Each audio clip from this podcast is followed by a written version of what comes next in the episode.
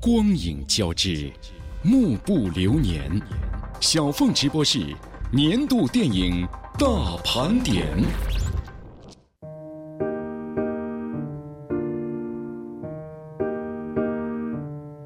那里是我从小长大的地方，有小河在流淌，燕子在歌唱。那时候，世界总是听众朋友们，大家好，这里是财富 Radio 小凤直播室，我是实习主播凯旋。一部好的电影是一场视觉的盛宴，更是精神上的洗礼。二零一八年，电影荧屏上繁花展现，有惊喜，有黑马，大导演们也更加任性。今天的节目就为大家精选出二零一八亚洲十佳电影榜，有惊悚，也有催泪。一枚印上归期的车票，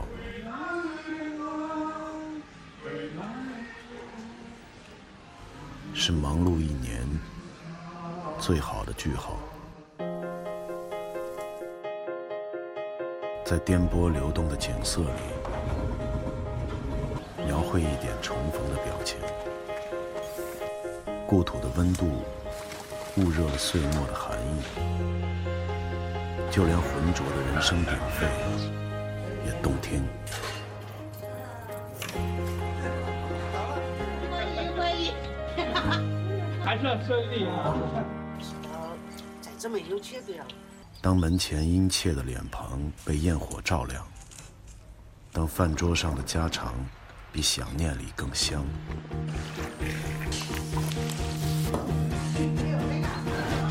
来来来来！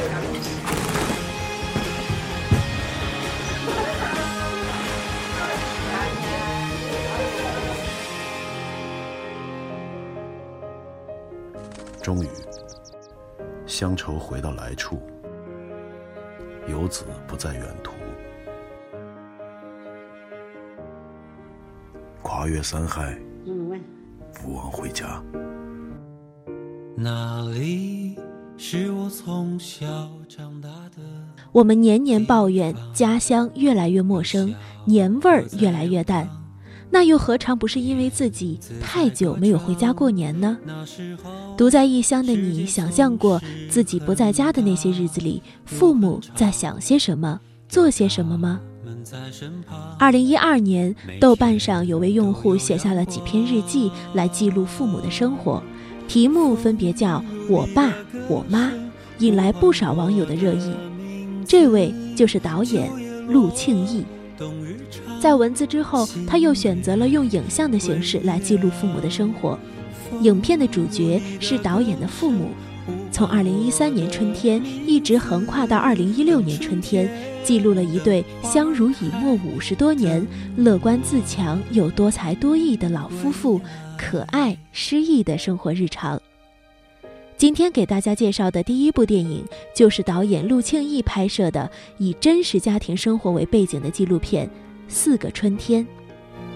蓝色的天空像大海一样，宽阔的大路上尘土飞扬，穿山越过海洋来自各方，千万个青年人欢聚一堂，拉起手唱起歌跳起舞来。让我们唱一支又一支歌。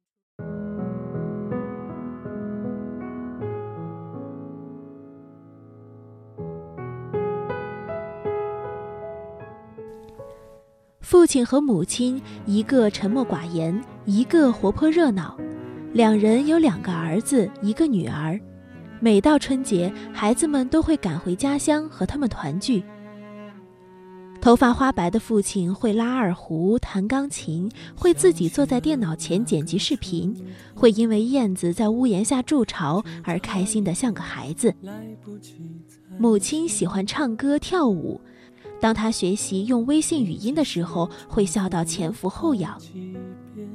第二个春天时，女儿病逝，葬礼上没有哭天抢地的呼喊，悲伤的情绪被这家人最大限度地藏在了心底。他们安静地为女儿办完丧事，并把遗照供在了她原来的房间里。从这开始，父母的生活也略有改变。第四个春天，两位老人恢复活力，院子里又变得热闹。只是父母又多了一项活动，想念女儿。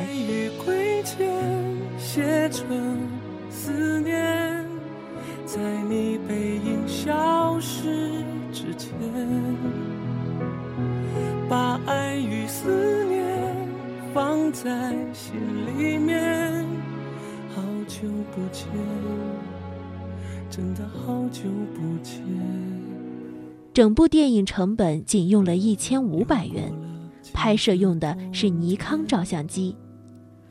陆庆义说，这部影片是给父母的一个礼物，是对自己离家三十多年的一个交代。但就是这部导演都没有想到过可以上映的电影，在豆瓣上评分高达八点九分，获得第五十五届金马电影展最佳剪辑提名，第十二届 FIRST 青年电影展最佳纪录长片。微信目的就是那个网上银行了嘛。没事，微信目的是交流。交流交换。嗯。我搞了网上银行的，我可以。很方便，你看交电话费就不用去打心求你帮我交电话费啊！啊，你还不个钱？啊，算了算了，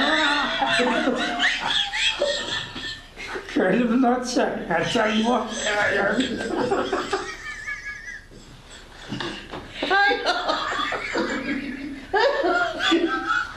哎呦！咋有？哦！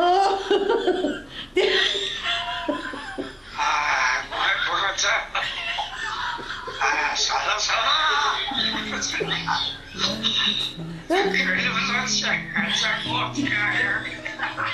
没有戏剧化的情节冲突，只是两个七十多岁的老人乐观而又充满情趣的琐碎生活片段：踏青、种花、清理鱼池、爬山时拉起对方的手、唱歌的时候给对方伴奏、熏肠熏制出炉，安逸。开春了，上山挖野菜，好玩儿。虽然不富裕，但时时刻刻都享受着生活的乐趣。正是影片中这种积极乐观的生活态度，打动了我们。外面这些年少了见面，心里多了执念。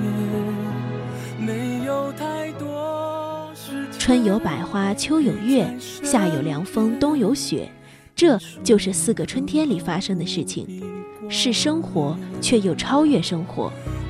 在偏僻中有热闹，在平淡中有不凡。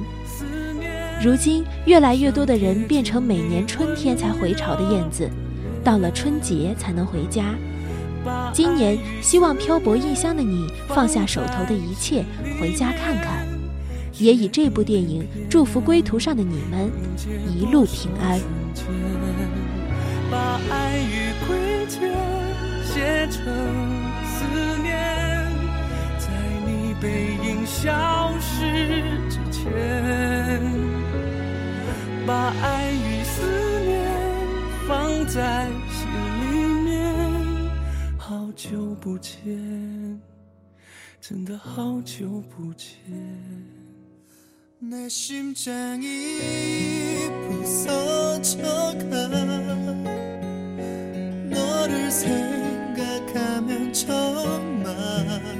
接下来给大家介绍的是今年的戛纳电影节上创造了历史的电影，它打破了场刊二十多年来的评分记录，满分四分，这部电影获得了三点八分，但最终没有获得奖项。这部作品是由李沧东执导。刘亚仁、史蒂文元、全钟书联合主演的剧情片《燃烧》，讲述了经历各不相同的年轻人钟秀、本、惠美三人相遇后纠缠不清的故事。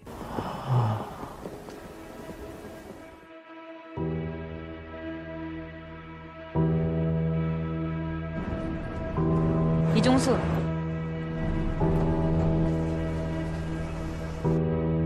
많네. 여긴 나의 하나뿐인 친구 이종수. 벤이라고 합니다. 혹시 무슨 일 하시는지 물어봐도 돼요? 간단히 말하면 그냥 노는 거예요.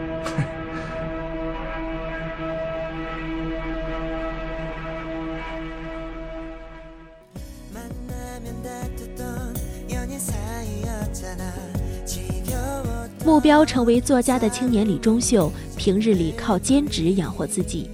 他的父亲经营畜牧业，却不安人情，官司缠身，迫使钟秀为了搭救父亲而四处奔走。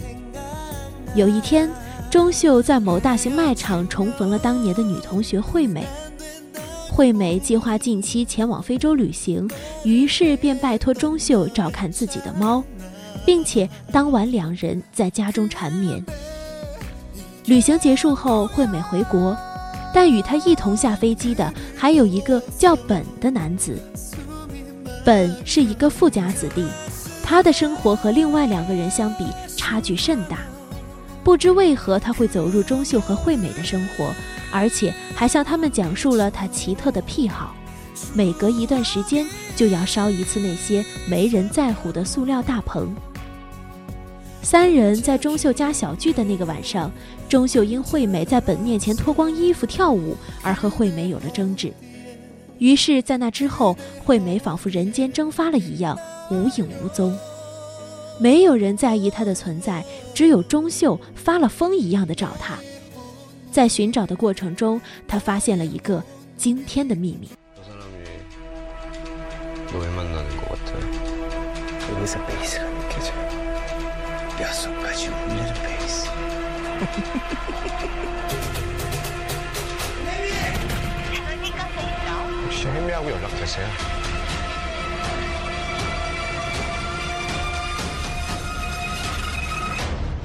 这部电影改编自村上春树的短篇小说《烧仓房》，同时这部电影也受到了美国作家威廉·福克纳《烧马棚》的影响。钟秀、本、惠美，电影中运用大量的隐喻，将三个不同阶级人物的痛苦、孤独、寂寞展现得淋漓尽致，而这一切都会被燃烧。无论是惠美消失的谜案。还是对贫富悬殊造成的阶级对立的批判，或是关于肉体需求与精神需求的哲学探讨。每个人对电影想要表达的主题以及故事的结尾都有不同的想法，我也无法评判它的结尾到底如何，只能靠大家自己在电影中去寻找自己心中的答案。一切都在意料之中，又在意料之外。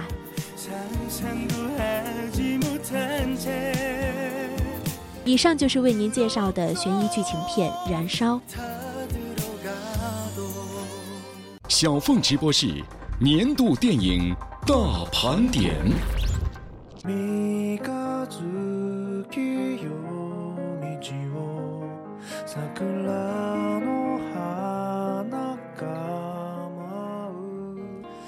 接下来为您介绍的电影《小偷家族》由中川雅也、安藤英、松冈莫优等出演，导演是枝裕和，将镜头对准日本的底层边缘人群，讲述生活在同一屋檐下却没有血缘关系的祖孙三代，分别靠着养老金、偷盗、出卖色想等为生，互相利用、彼此依靠的故事。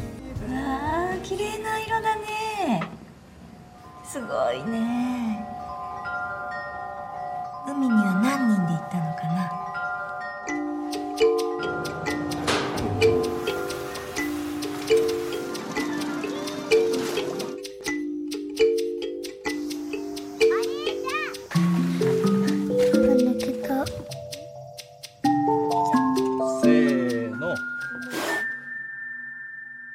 その代わり喋ったら殺す子供に万引きさせるのは後ろめたくなかったですか？俺は内緒だぞ。ばあちゃんは最初からいなかった。俺たちは5人家族だ意地が悪いな誰に似たかな何が見える？ん？海。东京的都市丛林中央残存着一栋古老寒酸的老房子，这里局促地生活着一家五口人。在工地上当临时工的男人，经常带着儿子到超市盗窃生活用品。一天，他们回家路上遇到了独自待在户外的四岁女孩尤里，并将她带回了家。妻子起初极力主张将女孩送回父母身边，但当看到女孩原生家庭的暴力时，又心生恻隐。于是，盗窃之家又有了新的成员。原本家里就靠着老奶奶一个人的养老金度日，而今又多了一口人，自然更艰辛了几分。为了生活，哥哥开始教尤里偷东西。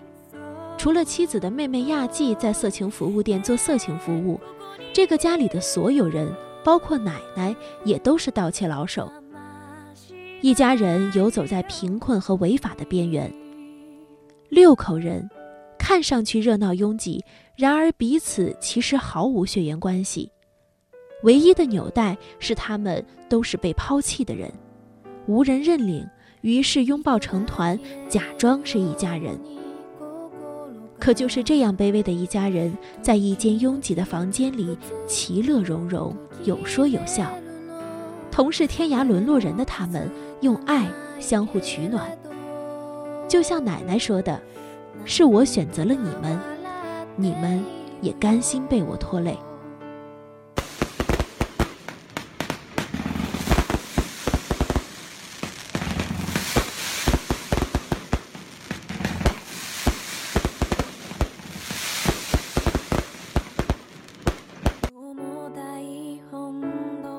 小偷家族真正的偷窃，并不只是那些为解决生存问题的用品。而是被社会所遗忘、抛弃的他们，都渴望在这个家庭里窃取爱的依靠。就像影片中一家人围坐在一起看那看不见的烟花，此时爱成为了远比烟花更美的存在。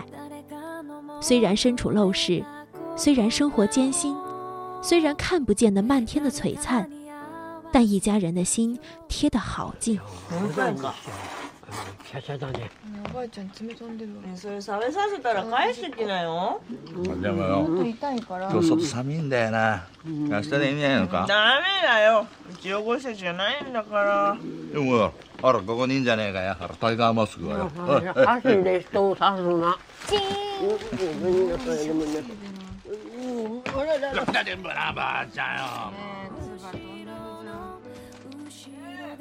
小偷家族告诉我们，真正的家人是不会打骂你的，而是会紧紧地拥抱你，如同电影的宣传所说：“我们什么都没有，只有爱。”尽管在影片里那些爱的表达从来没有说出口，但是他们用行动诠释了爱的意义。只不过，偷来的东西迟早要还。后来，一切恢复了平静。有人坐牢，有人流浪，一家人各自分散，开始了各自的人生。戻りたいって言ったの？リンガ？ねえ、ジュリーね。うん、そんなこと言わないあの子は。子供にはね、母親が必要なんですよ。母親がそう思いたいだけでしょ。ん？ 産んだらみんな母親になるのでも産まなきゃなれないでしょ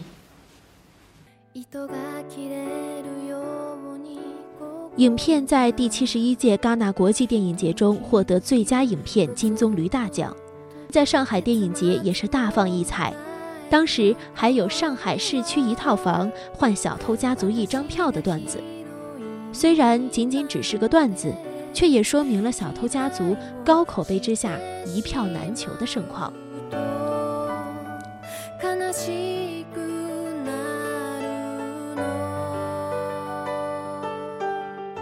以上就是为您介绍的由市之愈和执导的剧情片《小偷家族》。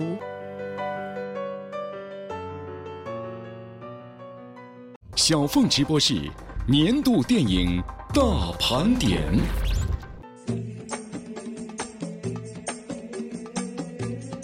我要控诉父母生下我，我想让那些无法养活孩子的父母不要生下孩子。这句话来自由黎巴嫩导演纳丁拉巴基自导自演、扎因主演的电影《加百农》，在第七十一届戛纳电影节获得金棕榈奖提名，并斩获评审团大奖。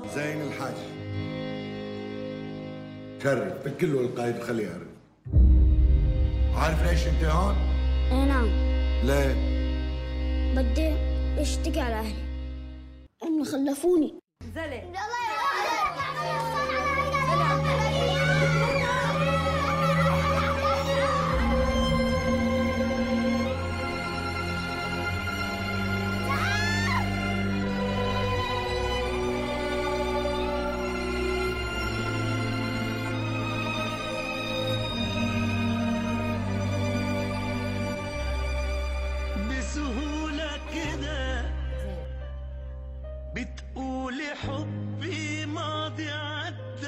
影片讲述了一个十二岁男孩赞恩起诉控告自己的父母生下了他，却没有能够好好的抚养他，因为他们不能够为他提供哪怕一丁点的保护和安全感。赞恩的父母很穷，他们负担不起抚养他的费用。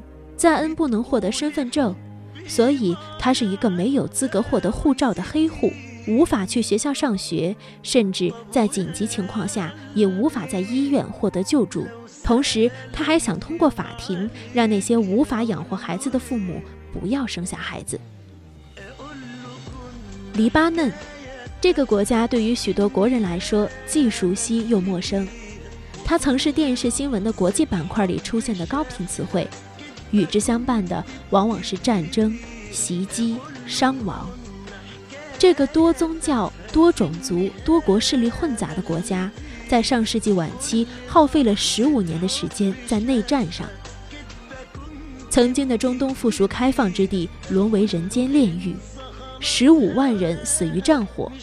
期间逃往国外的黎巴嫩人甚至多于战争之后的幸存者。导演纳丁拉巴基在战火中度过了童年和少女时代。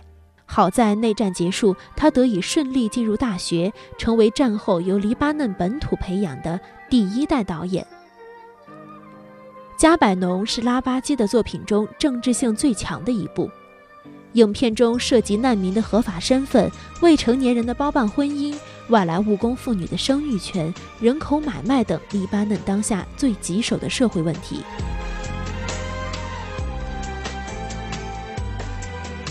为了让观众意识到这个残酷的现实和所讲故事的真实性，导演选择了一批真实生活于加百农的人出演影片，所以影片中的演员都经历过那样的生活，包括十二岁的男主角。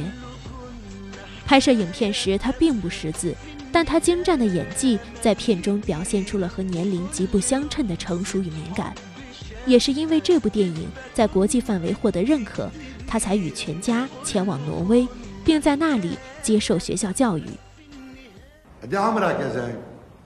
ما بعرف بدك تسألني حضرة الرئيس بما انه زين ما عنده اي وثيقة ولادة ومنه مسجل بالدوائر الرسمية وعلى ما يبدو اهله لزين ما, ما بيعرفوا ابدا تاريخ ميلاده هيدي تقرير الطبيب الشرعي يلي بيقول انه زين كان تقريبا عمره 12 سنه وقت وقوع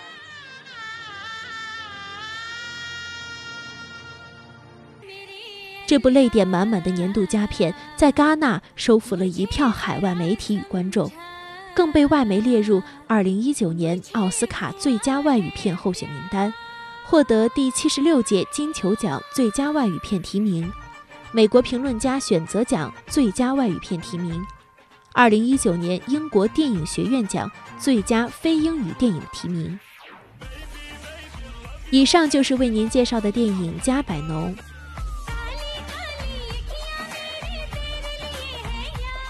小凤直播室年度电影大盘点。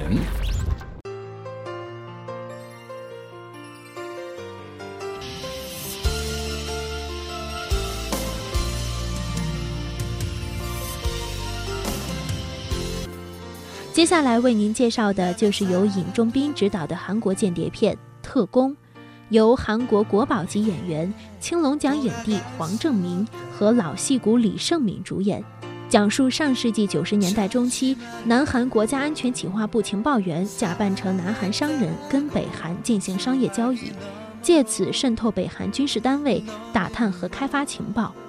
他得在最危险的地方赢得敌方的信任，没想到一心只想完成任务的他，却在不自觉中陷入南北韩权力高层间的恐怖阴谋。북한은현재 IAEA 사찰 이후원자로가동을전면중단한상태라고주장하고있어북주선에선이미핵을가졌습니다완벽하게장사치가되어야돼 돈이안돼요돈이 적들이자네정체를알아챌테니까말이야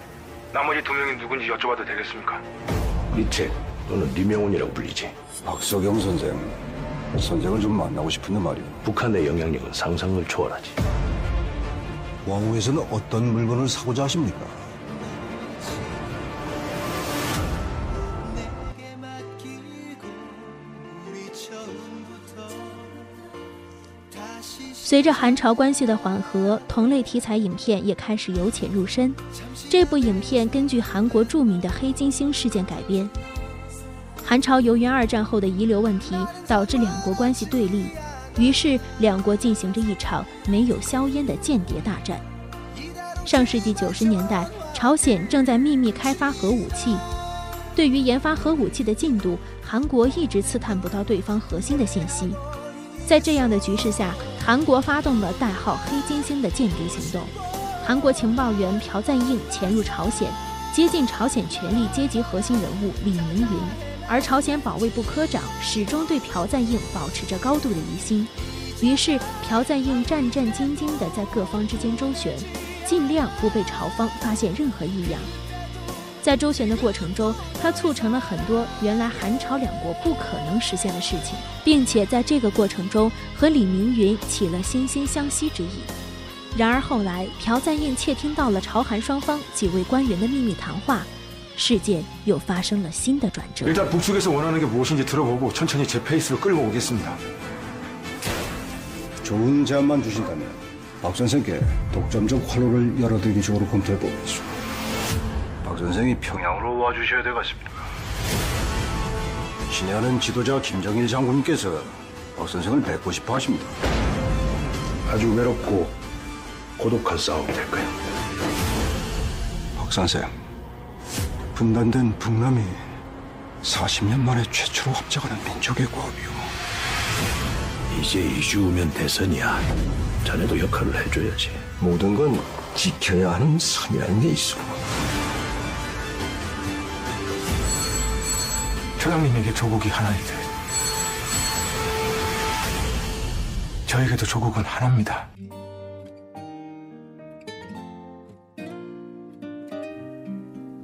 朴赞英的特工身份是否暴露？朝鲜方的李明云是否放过了他？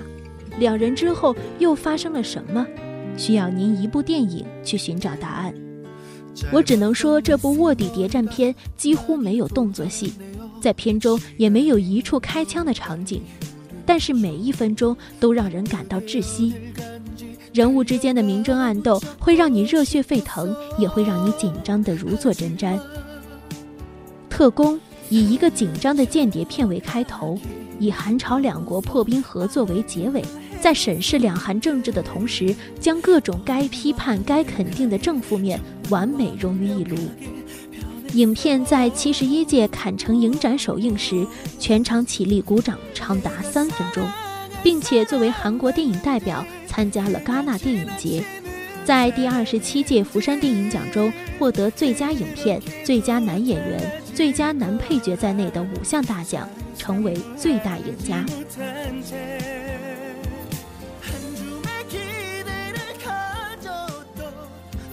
以上为您介绍的电影，就是由尹仲斌执导、黄正明、李星民主演的电影《特工》。小凤直播室年度电影大盘点。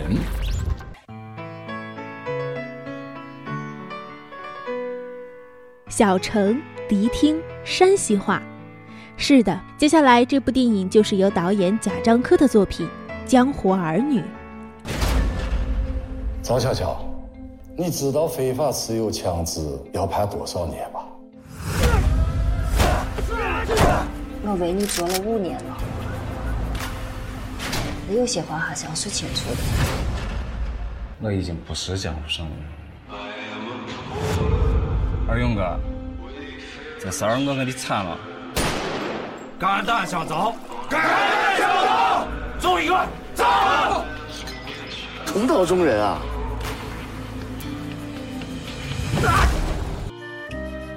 故事开始于二零零一年的山西大同，巧巧和彬彬相恋多年，巧巧一心希望能够和彬彬成家，过安稳的生活，但彬彬身为当地的大佬，有着自己更高远的志向。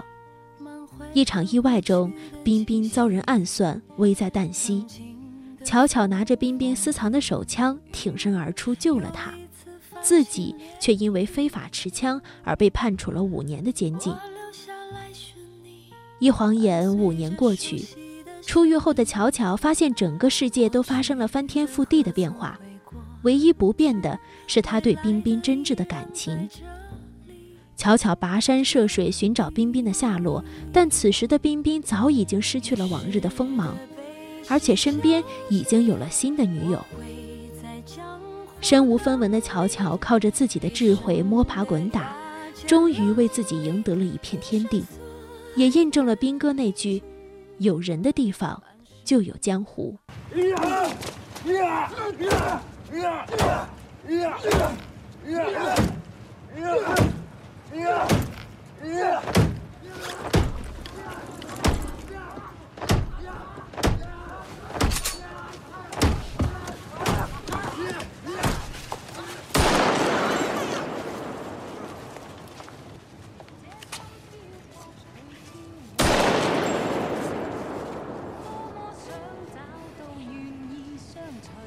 二零一五年，贾樟柯刚拍完《山河故人》，去见了一位山西大同的老朋友。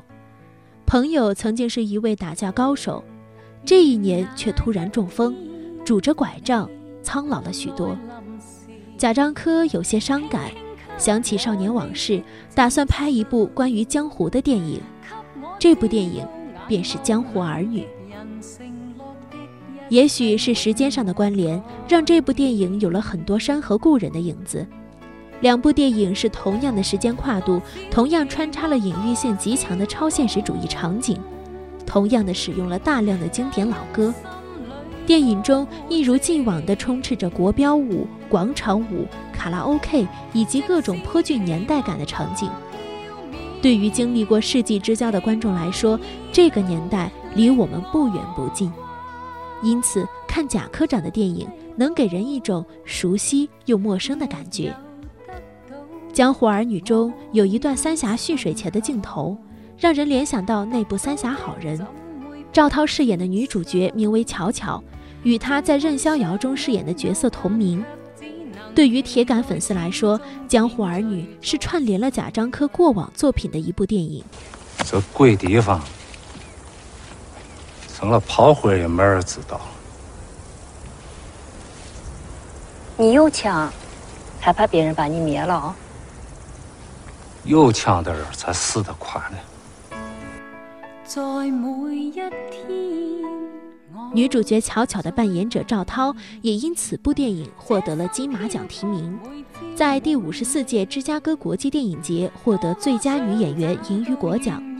导演贾樟柯获得了最佳导演银雨果奖，入围第七十一届戛纳电影节主竞赛单元，并在其他电影大奖上获得多个奖项。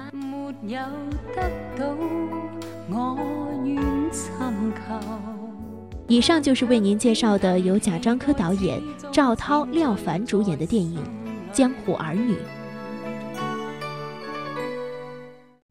光影交织。幕布流年，小凤直播室年度电影大盘点。听众朋友们，大家好，您现在正在收听的是财富 Radio 小凤直播室二零一八亚洲电影榜，我是实习主播凯旋。接下来给大家介绍的是二零一八年最让人心生温暖的电影《有熊谷守一在的地方》，导演冲田修一。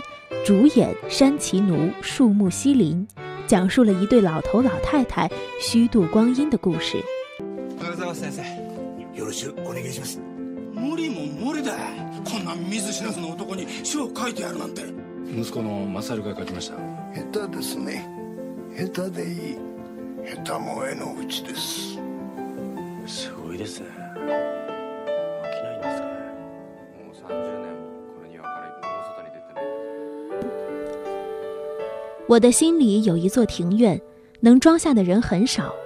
我的世界很小很小，但对我来说刚刚好。这是日本传奇画家熊谷守一对自己的世界的评价。他是日本绘画界著名的野兽派画家，生于1880年，逝于1977年，享年97岁。见证过日本大历史时期的起起落落，是难得的长寿艺术家。他还是个富家子弟，但熊谷守一却不走寻常路。本该继承家业的他，却拿起了画笔。在晚年时期，每天宅在家里，绘画风格从野兽派变成了画画鱼虫鸟兽、鲜花粪土。明明出身富裕，却过着清贫生活，成为了日本绘画界彻彻底底的画坛仙人。又是传奇，又是仙人。实际上，影片展示的不过是他最普通的生活日常：吃饭、逛花园、招待宾客。充斥着浓浓的人间烟火。最重要的是，熊谷守一三十年不曾迈出过自己的家门。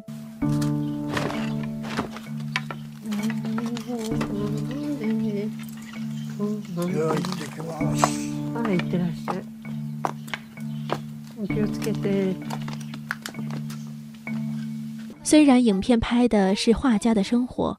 但影片却自始至终没有出现过熊谷守一绘画的场景，只把镜头对准了他待了三十年的后院。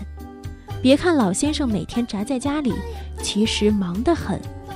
每天早晨和妻子下完一盘围棋之后，熊谷守一就要仔仔细细地穿戴整齐去逛花园。接下来一整天的时间，他都会在自己家的庭院里度过。明明庭院就在几十步路以内的范围，但系腰垫、背挎包、戴帽子、整理袜子和鞋子，所有程序老先生可是一个都没有少。对他来说，自己家这个小小的院子是一个无穷的宇宙。在花园里看到新出芽的绿叶，他会问：“你们一直都在这里的吗？”看到没见过的石头，他会问。你从哪里飞来的？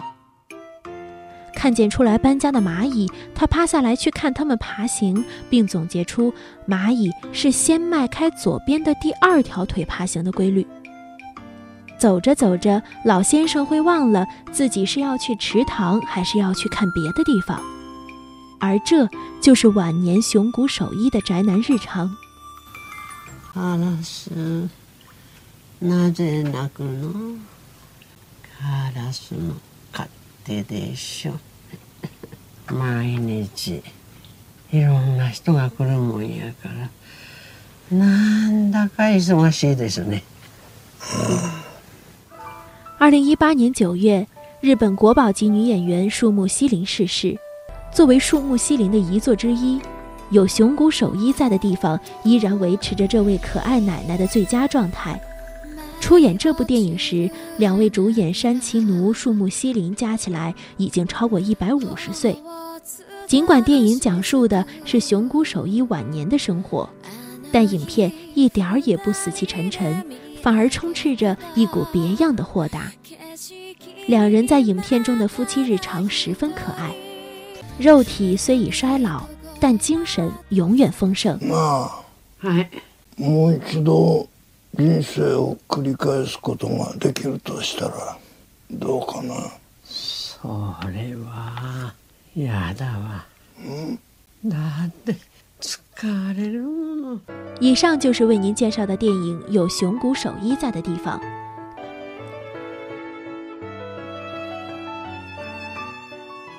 小凤直播室年度电影大盘点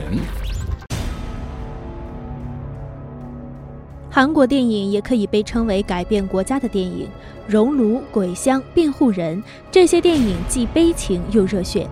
而接下来推荐的这部电影不再是热血电影，而是冷血电影。更有评价说，这是一部比刀枪还要恐怖的经济惊悚片。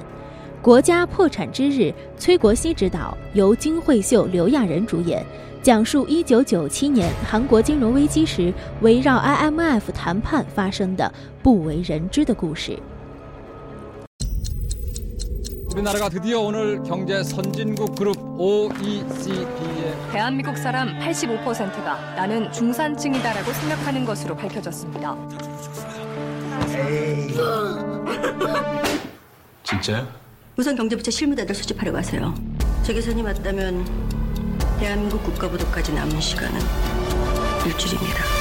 잔치는 끝났다. 一九九七年六月，一场金融危机在亚洲爆发，策源地在东南亚，之后波及到韩国。十一月二十一号，外汇储备告急的韩国政府向国际货币基金组织 IMF 请求援助，想要暂时控制危机。 但面对韩国政府的请求，IMF 提出苛刻的附带条件，强求韩国必须接受 IMF 的财政货币政策安排以及经济和金融体制的重组改造设计。结果，这为韩国带来了严重的货币贬值，导致众多韩国企业破产倒闭，大量裁员失业，最终让韩国由金融危机波及的远端国家变成了金融危机的中心国家，深度被迫卷入到亚洲金融危机之中。国家破产之日呈现的便是这场二十年前的金融风暴来临之际，韩国政府、IMF 危机中的逐利者以及更多韩国百姓的社会众生相。 이긴가? 일단 최대한 빨리 국민들에게 알리셔야 됩니다. 쓸데없는 혼란만 가져옵니다. 이렇게 감추기만 하다가 나중에 일 터지면 그때 그냥 당하는 사람들은 어쩝니까? 위기에 투자하겠습니다. 이번에 진짜 큰 건이 하나 있거든요. 아니 이걸로 돈을 버시려면 나라가 망해야지 되는 건데 이거 올인한 겁니다. 사상 최악의 경제 위기가 시작된다는 것이 사실입니까? 한라그룹 부도입니다. 세종물도 부도를 신청했습니다. 육과그룹도 부도 신청했습니다. 중앙에 대우가 위험하다고 합니다. 특별 면담 요청하고 있습니다. 影片第一次从韩国的国家到个人，从直接的事件参与者到裹挟其中的民众，直面了那场席卷到整个亚洲的金融风暴。影后金惠秀在片中饰演最早遇见破产并开始寻找对策的韩国银行通货政策小组组长。面对复杂的体系和权力关系，她面前的道路可谓困难重重。影帝刘亚仁饰演的是在危机中逐利的金融才子尹正学，继李沧东导演的作品《燃烧》之后，更是将身为男主角的他推向了国际影坛的舞台。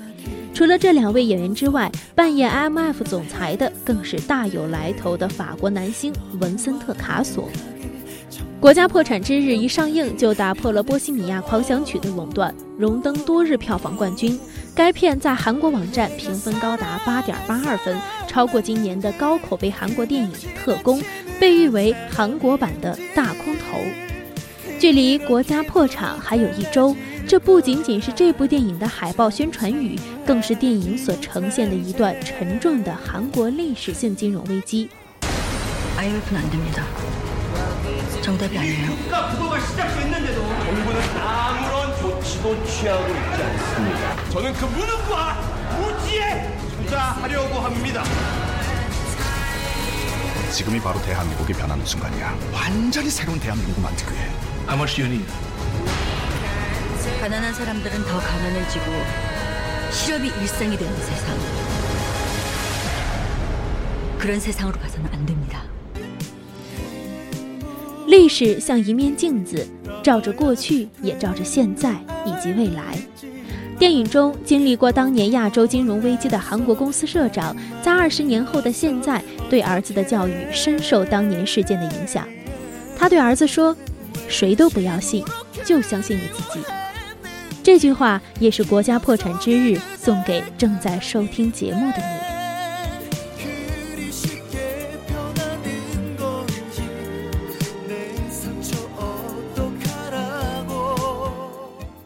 小凤直播室年度电影大盘点。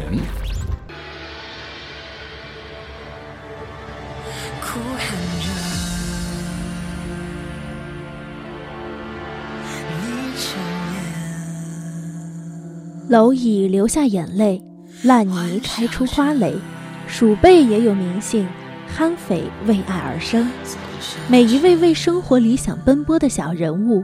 他们的大尊严都值得尊重。无名之辈是生活中那种毫不起眼的人，就好像一部影片中在片尾字幕里以路人甲乙丙丁代替的那些没有姓名的人。片如其名，由导演饶晓志执导的《无名之辈》所讲的就是一群小人物。这部电影与其说是一匹黑马，倒不如说是那些被遗忘、被抛弃的无名之辈的集体爆发。我晓得这一天迟到了，你有两个朋友很危险。动手！第一步是抢劫，第二步都是应该杀人。接下来应该啷个做？当死！今天你能闯到我们兄弟伙那种。杀人如麻的悍匪！老子是警察，出任务。cosplay，这头加钱哦。警察发放。警官，都这么熟了，烫一下。哪和你说话嘞？电影讲述了在一座山间小城中，一对低配劫匪，一个落魄的保安，一个身体残疾却性格彪悍的毒蛇女，以及一系列生活在社会不同轨迹上的小人物。在这个貌似平常的日子里，因为一把丢失的老枪和一桩当天发生在城中的乌龙抢劫案，从而被阴差阳错地拧到一起，发生的一幕幕令人啼笑皆非的荒诞喜剧。一个毒舌无敌、高位截瘫、一心求死；一个说自己杀人如麻、冷酷无情，实际上又怂又暖。毒蛇女让笨贼杀了自己。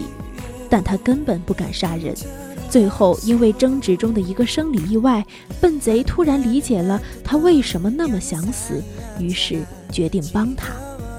他把他推上阳台，一起看夕阳，然后自我介绍：“你叫胡广生，我叫马嘉祺。”除了马嘉祺和胡广生，电影中还有很多小人物。我不叫大头，我叫李海根。即便看来毫无主见，只知道跟随的劫匪李海根，也对他的兄弟胡广生大声喊出了自己的心声。保安马先勇克服万难，甚至冒着生命危险也要成为一名协警。跑路老板明明知道回去之后凶多吉少，也要做自己追悼会的主角。他们的动机与困境各有不同，但最终都指向了两个字：尊严。因为尊严，胡广生才知道自己抢的是手机模型。抢劫过程被网友做成鬼畜视频调侃后，声称要再抢一次，找回尊严。因为尊严，劫贪女马嘉祺才展开毒蛇攻击，只为了激怒意外闯入的两个劫匪，让自己了却了一死的心愿。每一个平凡的人都有自己的不凡之处，而这个不凡，既源于梦想。更源于尊严。要做啥子啊？我不讲。再见。哥哥。又咋了嘛？啊，算了，走嘛。哎呀，你讲你讲。早饭要吃，不要把我自己活得乱七八糟的，晓得不？你咋了？你咋说这些？你要记得，我有今天。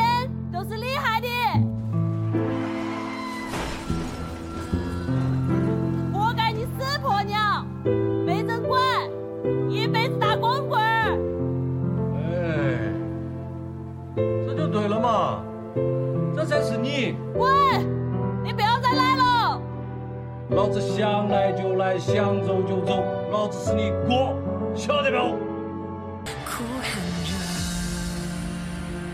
在影片的结尾，我们看到保安马先勇终于成了英雄。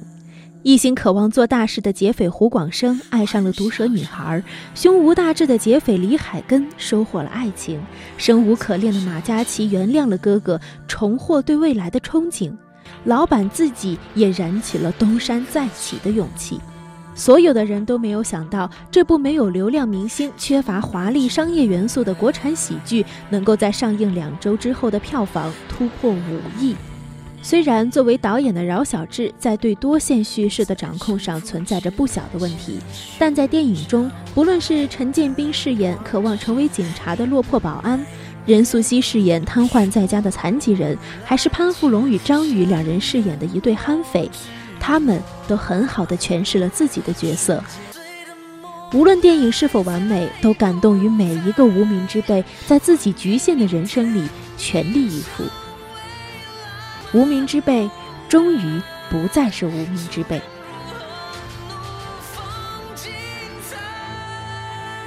小凤直播室年度电影大盘点。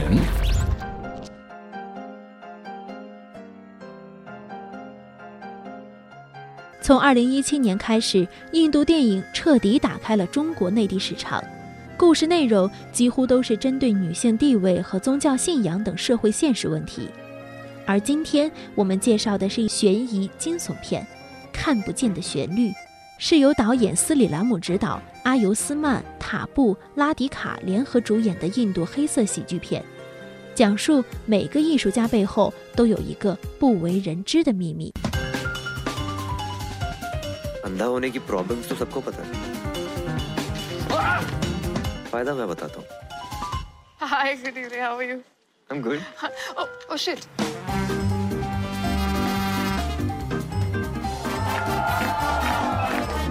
Your piece was fantastic. I loved it. आज जरूर पूरा करूंगा कुछ चीजें अधूरी होने की वजह से ही तो पूरी होती है See you.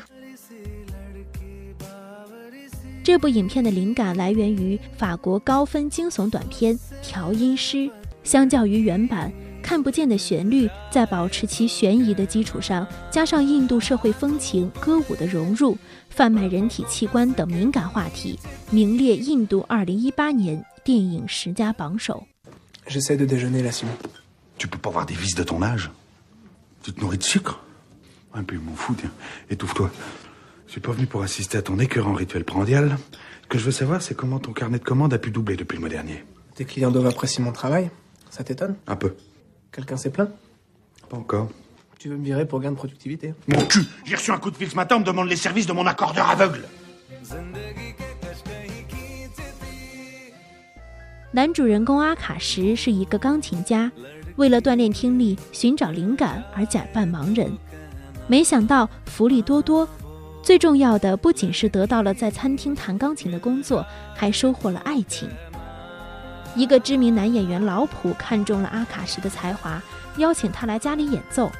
然而阿卡什赴约的当天却被老普的妻子拦在门外。直到邻居太太听见响声开门查看，女人才放男主进门。阿卡什进屋后，发现老普的尸体倒在屋里，而厕所里藏着另一个持枪男子。阿卡什用精湛的演技混了过去，离开老普的家后，直奔警局报警。可万万没想到，那个杀人犯竟然就是警局局长。局长多番试探阿卡什的盲人身份，并都让阿卡什蒙混过关。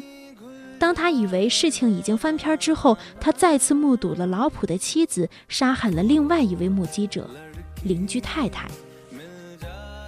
而这个女人终于发现阿卡什不是真正的眼盲，于是他下药让阿卡什变成了真的瞎子，并挑拨他和女友之间的关系，让他孤立无援。你以为影片马上就结束了？不，之后的故事一而再、再而三的反转。本应保护人民安全的警长是杀人犯，本应救死扶伤的医生也有另一个让你瞠目结舌的身份。为了拿捏悬疑片剧透的尺度，我决定影片后半段的故事让大家一部电影自己观看，绝对会让你大呼过瘾。有些电影你不看到最后根本不知道发生了什么，但是有些电影你看到最后也还是不知道发生了什么。当你看完这部电影之后，如果想知道真相，也许你还得再翻回头来重看一遍。That's it，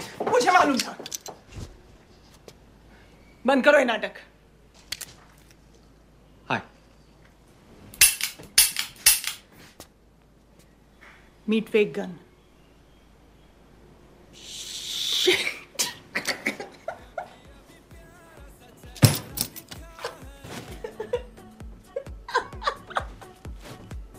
其实故事中的每一个人都不是恶人但却因为一时恶念被逼上绝路。开始一场又一场你死我亡的较量而每一场较量中的人都是为了弥补自己的过错。看不见的旋律，凭实力证明了印度电影不只会催泪，还有缜密的思维和精巧的布局。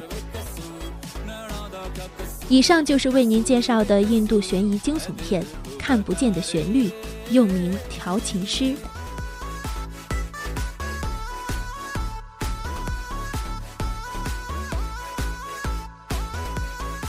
小凤直播室年度电影大盘点。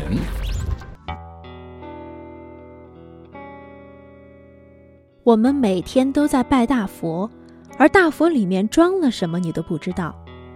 由黄信尧导演的《大佛普拉斯》就是围绕一尊大佛所讲述的，充满各种黑色幽默的电影，连名字都特别的无厘头。普拉斯并不是佛的名字，而是 Plus。导演说片名有英文，听起来比较有国际范儿。你千万不要以为导演只是在起片名的时候调皮了一下，整部电影都因他的调皮别具特色。在这一百多分钟里，都是导演絮絮叨叨的旁白，就好像你在看电影的时候，他就坐在你的旁边，提醒着你可能看到了，也可能没看到的东西。这是一部有创新并且极富内涵的文艺片，只要你耐心看完，就会发现这个笑点不断、波澜不惊的故事背后，隐藏着令人哑然的绝望。因为以前人家常讲普罗普罗嘛，然后我们就会把它翻成普罗普拉斯大佛 Plus。请问，因为自己有一次工作，你去一个铜像，就真的是做铜像的工厂，然后就看到一尊佛，然后我第一句话就是说，那里面装什么都没有人知道。看到这尊佛哦，那佛光普照，看到心情端弄啊那个静都来了。有钱的人生是彩色的。贫穷的人生是黑白的。故事的背景是大佛寺为举行法会，在艺术家黄启文的佛像工厂定制了一尊大佛。在佛像工厂担任夜间警卫的蔡布，每天最重要的工作就是深夜帮老板开大门。他捡破烂的兄弟杜才没事就会来这里看电视。一天，杜才带着快要过期的咖喱饭来找蔡布，偏偏电视又坏掉。杜才听说有钱人的世界都是彩色的，于是怂恿蔡布拿出老板的行车记录仪来看。果然，他们在行车记录仪中一段段流光溢彩的画面里，看到了老板世界里的权力、财富和女人。对于蔡布和杜才来说，这些是他们想都不敢想的。甚至，他们还看到了黄老板亲手杀死了自己的前女友。就在两人犹豫不决的时候，黄老板已经知道了事情败露，并且果断采取了行动。紧接着，杜才莫名其妙就死了。蔡布为杜才办了一场丧礼，没有钱，没有送殡乐队，只能自己敲打送行，连遗照都是从杜才犯事的新闻中截图下来的。蔡布来到杜才家中，只见杜才家中满是抓来的娃娃。你又何曾会想到，一个流浪汉是如此的童真啊？请问，因为我是这出电影的导演阿瑶啊，这是一出讲出台湾人的心声。英安嘛，干干你！描写下港人的生活，形容有钱人的人生是卡勒佛，无钱人敢当对着别人画台湾万德佛。虽然现在是太空时代。人类早就可以坐着太空船去月球，但永远无法探索别人内心的宇宙。制作大佛的虔诚艺术家在大佛的眼皮底下亲手杀死了前女友，而把尸体藏往何处，影片并没有说。之后的一场台风把护国法会吹得东倒西歪，于是电影戛然而止。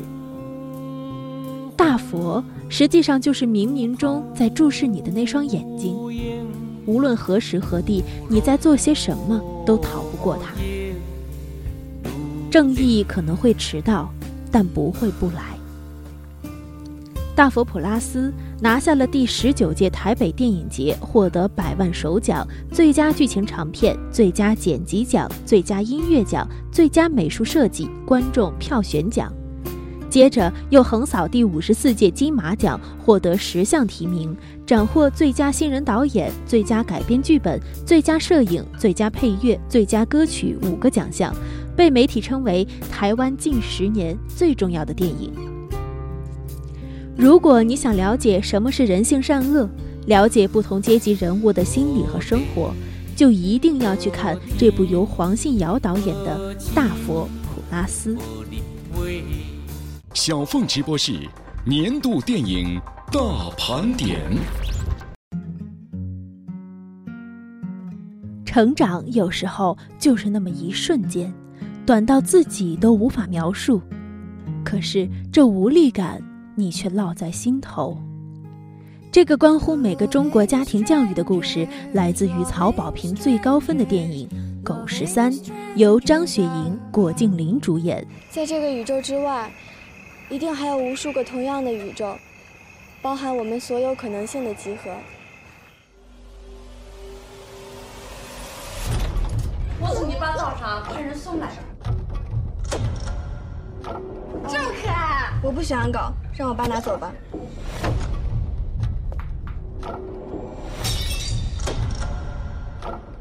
赶紧会吧。我不喝牛奶。我喜欢上你了。这样，我们没有完成的事儿，就会在某个宇宙里被完成；错误的选择，也会被更正。狗十三，它的名字很独特，初读这几个字颇有些骂脏字的意思，一点儿也不像其他国产青春电影一样唯美动听，简练生动地将两个主人公摆在观众面前：狗和十三岁的女孩。张雪迎饰演的李纨从小就失去了母亲，长大后父亲再婚，没过多久继母就生了一个弟弟。爱因斯坦是爸爸为了讨好李纨而送给他的礼物。起初李纨是排斥他的，但是少女很容易被弱小可爱的生命打动，并迅速与他形成友好的关系。当爱因斯坦走失后，一直被压抑的李纨突然失控，开始与全家人处于对立的关系。对于一个十三岁的女孩来说，丢失一个陪伴着自己生命的宠物狗，那是天大的事情。由于李纨不顾一切地寻找爱因斯坦，爷爷受伤，奶奶也差点走失，于是爸爸对李纨毫不留情地实施了暴力。待李纨冷静下来。爸爸又让他坐在自己的腿上，向他道歉，给他安慰，像极了一头野兽在发怒过后舔着自己身上被误伤的伤口。在这种力量的笼罩下，李纨只能妥协，放弃寻找爱因斯坦。你做啥去了？这么大的你做啥去了？还喝酒？你委屈大的很了。你有啥委屈？你说，我听着。宝说的。我都回来了，我都知道。你知道啥呢？就知道你自己。啊，你知道你到底想要啥？你要醒醒！你爸把个妻子给你嫁下去，啊，行了。哎呀，我欠你的是吧？我欠你全家都欠你，对吧？你跑啥呢？啊，你还发脾气？你给谁发的？你凭啥发的？你行？哎呀，你到哪跑？回去，走，走，走。啊！全家人为了你个狗啊，把你心、你爷、腿都坏了啊！你连多少年没出过门，差点家都回不来了。对对了，我还笑你，慢慢给娃说。说啥呢？我今天就要收拾他。你说，啊？哎呀，我随着你们把把娃娃喊了。有啥说的？你现在对你爷、对你奶有啥说？你说，说呀。说完了，再说，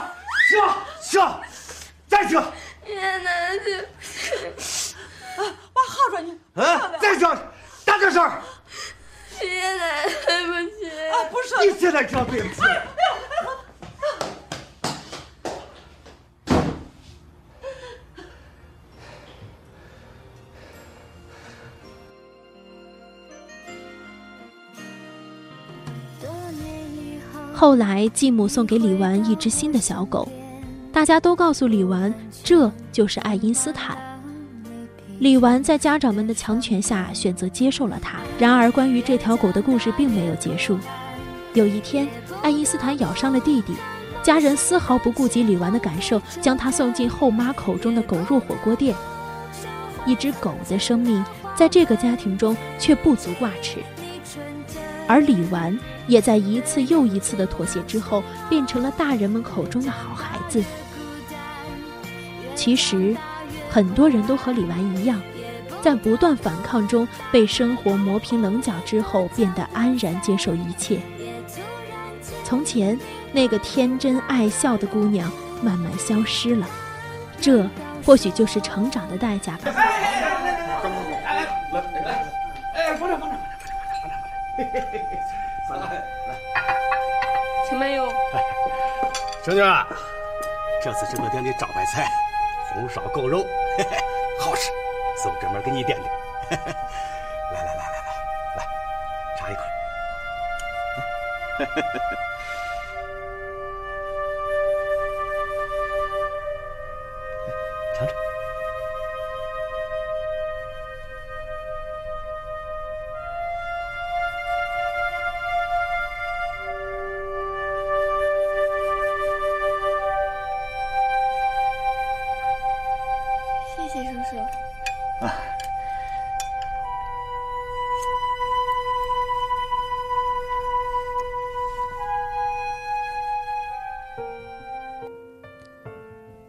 在这部电影中，以爱为名的暴力随处可见。以假乱真的爱因斯坦摔碎李纨手中酒瓶的父亲，要把爱因斯坦送到火锅店的继母，让一个爱幻想的十三岁女孩以一种极其残忍的方式长大。这种暴力看似无形，却伤人最深。也许开始学会认识你我他，我曾以为那就是长大。这部拍摄完成于二零一三年的电影一直没有机会公映，但却成为各大电影节和影迷的心头好。荣获第六十四届柏林电影节新生代单元水晶熊单元国际评委会特别推荐奖，以及第二十一届北京大学生电影节最佳影片奖。电影没有色情，没有血腥，却足足被禁了五年。幸运的是，在二零一八，我们终于等来了这部电影。世界不完美吧，拥挤的城市里寻找自己的伟大。以上就是为您介绍的电影《狗十三》，导演曹保平，主演张雪迎、果静莹。